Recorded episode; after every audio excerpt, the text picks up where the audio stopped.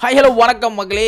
நான் தான் உங்கள் படம் பார்க்குற ஆர்ஜேரிக்கு இன்னைக்கு வந்து பார்த்தீங்கன்னா ஆனந்த வீடனோட ப்ரொடக்ஷனில் இந்திரா சுப்பிரமணியோட டைரக்ஷனில் தம்மன்னா பயங்கரமாக நடித்து வெளியே வந்த வெப் சீரிஸ் தான் நவம்பர் ஸ்டோரி இந்த ஒரு வெப் சீரிஸோட ஹார்ட் பீஸ் என்ன அப்படின்றது பார்த்தீங்கன்னா எல்லாராலையும் ஒதுக்கப்பட்டு எல்லாராலையும் தள்ளி வைக்கப்பட்ட ஒருத்தனுக்கு தனக்கு அப்படின்னு சொல்லிட்டு ஒரு சொந்தம் தனக்கு அப்படின்னு ஒரு பொருள் கிடச்சிச்சின்னா அதை காப்பாற்றிக்கிறதுக்கு அவன் எந்த எல்லைக்கும் போவான் அப்படின்றது தான் இந்த ஒரு வெப் சீரிஸோட ஆர்ட் பீஸ் ஓகே இந்த வெப் சீரிஸோட ஒன்லைன் ஸ்டோரி சொல்லிடுறேன் கேளுங்க. தமன்னாவோட பூர்வீக வீடை விற்கணும் அப்படின்னு சொல்லிட்டு அவங்க பிளான் பண்ணிட்டு இருக்காங்க அந்த ஒரு டைம்ல வந்து பாத்தீங்கன்னா அந்த வீட்டில் ஒரு மர்டர் நடந்தது. அந்த கொலையை பண்ணது ரெண்டு பேர் அப்படின்னு சொல்லிட்டு போலீஸ் சொல்றாங்க. ஒருத்தங்க வந்து நல்ல பிரில்லியண்டா இருக்கணும் இன்னொருத்தங்க வந்து அப்நார்மல் பர்சனா இருக்கணும் அப்படின்னு சொல்றாங்க. ஏன் அப்படின்றது பாத்தீங்கன்னா செத்து போனதே தெரியாம நாற்பத்தி ஏழு தடவை ஒருத்தங்களை பெண்ணை வச்சு குத்துறாங்க அப்படின்னா அவங்க கன்ஃபார்மா ஒரு நாலு பர்சனா இருக்க முடியாது அப்படின்னு தான் சொல்றாங்க. ரெண்டாவது ஒருத்தங்க பெயிண்டை ஊற்றிருக்காங்க அது மேல எந்த ஒரு எவிடன்ஸும் கிடைக்கக்கூடாது அப்படின்னு சொல்லிட்டு அவங்க வந்து ஷோரா பிரில்லியண்டா தான் இருக்கணும். அப்போ இந்த கொலையை பண்ணது மொத்தமா ரெண்டு பேர் அப்படின்னு சொல்லிட்டு போலீஸ் முடிவுக்கு வராங்க. அது மட்டும் இல்லாம இந்த கொலையை ஒருவேளை தமனோட அப்பாவும் பண்ணியிருக்க கூடும் அப்படின்னு சந்தேகப்படுறாங்க. ஏன் அப்படின்றது பாத்தீங்கன்னா அவர் ஒரு கிரைம் நாவல் ரைட்டர் அது மட்டும் இல்லாம அவர் ஒரு அப்நார்மல் பர்சன் ஸோ அவர் வந்து பெண்ணை வச்சு குத்தம் வாய்ப்பு இருக்கு அப்படின்னு சொல்லிட்டு எல்லாருமே ஒரு முடிவுக்கு வராங்க. ஆனா தமன்னாக்கு ஒரு நம்பிக்கை எங்க அப்பா இந்த ஒரு கொலையை பண்ணியிருக்க மாட்டார் இந்த கொலையை பண்ணது யாரு அப்படின்னு சொல்லிட்டு அவங்களே இறங்கி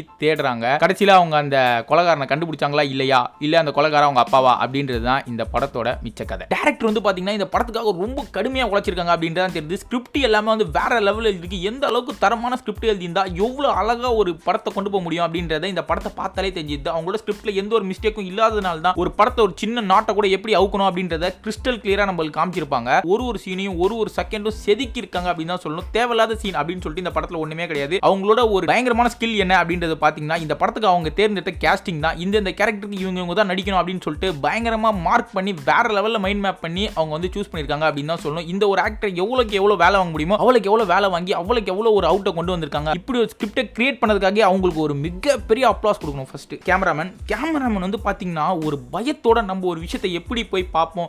ஒரு பதட்டத்தோட ஒரு விஷயத்தை நம்ம எப்படி போய் பார்ப்போம்? ஒரு சந்தோஷத்தோட ஒரு விஷயத்தை எப்படி போய் பார்ப்போம்? அப்படின்றத நம்மளோட பெர்ஸ்பெக்டிவ்ல அழகாக கொண்டு போய் கேமராவெல்லாம் வேற லெவலில் ஹேண்டில் பண்ணியிருக்கு படத்தில் ரொம்ப பயமுறுத்தினதே வந்து கேமராமேன் அப்படின்னு தான் சொல்லணும். அது மட்டும் இல்லாமல் இந்த படத்தில் வேலை செஞ்ச எடிட்டர் மியூசிக் டைரக்டர் ஆர்ட் டைரக்டர்லாம் அப்படியே வேற லெவலில் பண்ணியிருக்காங்க. அந்த மார்ச்செரிலாம் வந்து பாடிஸ்லாம் வந்து பார்த்தீங்கன்னா அப்படியே பயங்கரமாக இருக்கும். நம்மளுக்கு ஐயோ எப்படா பார்க்குறது அப்படின்ற அளவுக்கு அந்த அளவுக்கு வேலை பார்த்துருக்காங்க ஆர்ட் டைரக்ட்லாம் அப்புறம் இந்த படத்தில் அவங்க வச்சிருக்க கேஸ்டிங்லாம் வந்து ஜிஎம் குமார் ஆகட்டும் பசுபதி ஆகட்டும் விக்ரம் பிரசன்னா ஆகட்டும் அருள்தாஸ் ஆகட்டும் தமன்னாலேருந்து எல்லாருமே வந்து இந்த படத்துக்காக பயங்கரமாக ஹார்ட் ஒர்க் பண்ணியிருக்காங்க அப்படின்னு தான் சொல்லணும். இப்படி ஒரு ஆக்டிங்கை கொடுக்கணும் அப்படின்னா கன்ஃபார்மாக இதுக்கு பின்னாடி மிகப்பெரிய ஹார்ட் ஒர்க் இருந்தால் மட்டுமே இப்படி ஒரு அவுட்டை கொடுக்க முடியும். அதுக்கப்புறம் இந்த படத்தோட ரெண்டு தூண் அதாவது பார்த்தீங்கன்னா ப்ரொட்டகனிஸ்ட் ஆண்டகனிஸ்ட் தமன்னாவும் பசுபத்தியும் இந்த படத்துக்காக பயங்கரமாக உழைச்சிருக்காங்க. அப்படின்றத பார்த்தாலே தெரியுது. இவங்க எவ்வளோ ஹார்ட் ஒர்க் பண்ணியிருக்காங்க அப்படின்றது பார்த்தீங்கன்னா சந்தோஷம் துக்கம் வருத்தம் இன்பம் கலக்கம் குழப்பம் தனிமை மறதி கோபம் அடக்கம் ஆசை பதட்டம் அப்படின்னு எல்லா விதமான எமோஷனும் தூக்கி சாப்பிட்ருக்காங்க அப்படின்னு தான் சொல்லணும். நம்ம பசுபத்தியோட ஆக்டிங்லாம்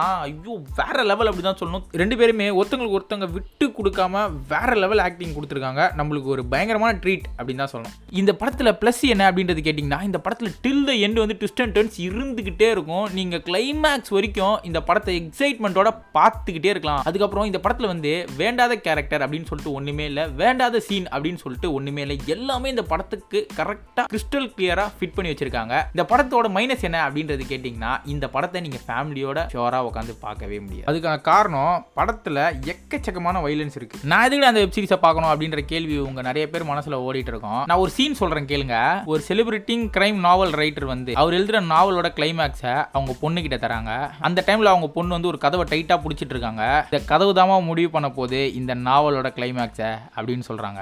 இந்த ஒரு சீன் போதும். படத்துக்கான ஃபுல்ஃபில்னஸ் தந்துடுச்சு. எந்த ஒரு படம் பார்த்தாலும் ஃபுல்ஃபில்னஸ் இப்போலாம் கிடைக்கிறது இல்லை ரொம்ப வருஷத்துக்கு அப்புறம் ஒரு வெப் சீரிஸ் பார்த்து ஃபுல்ஃபில்னஸ் கிடைச்ச ஒரு ஃபீல் எனக்கு கிடைச்சிருக்கு. அந்த ஒரு எக்ஸ்பீரியன்ஸை நீங்களும் அனுபவிக்கணும் அப்படின்னு நினைக்கிறேன். So please go and watch November story on Hotstar நாளைக்கு ஒரு ஜாலியான டாபிக்கோட உங்களை மீட் பண்ணுறேன் அண்டில் ஸ்டேட்யூன் பாய்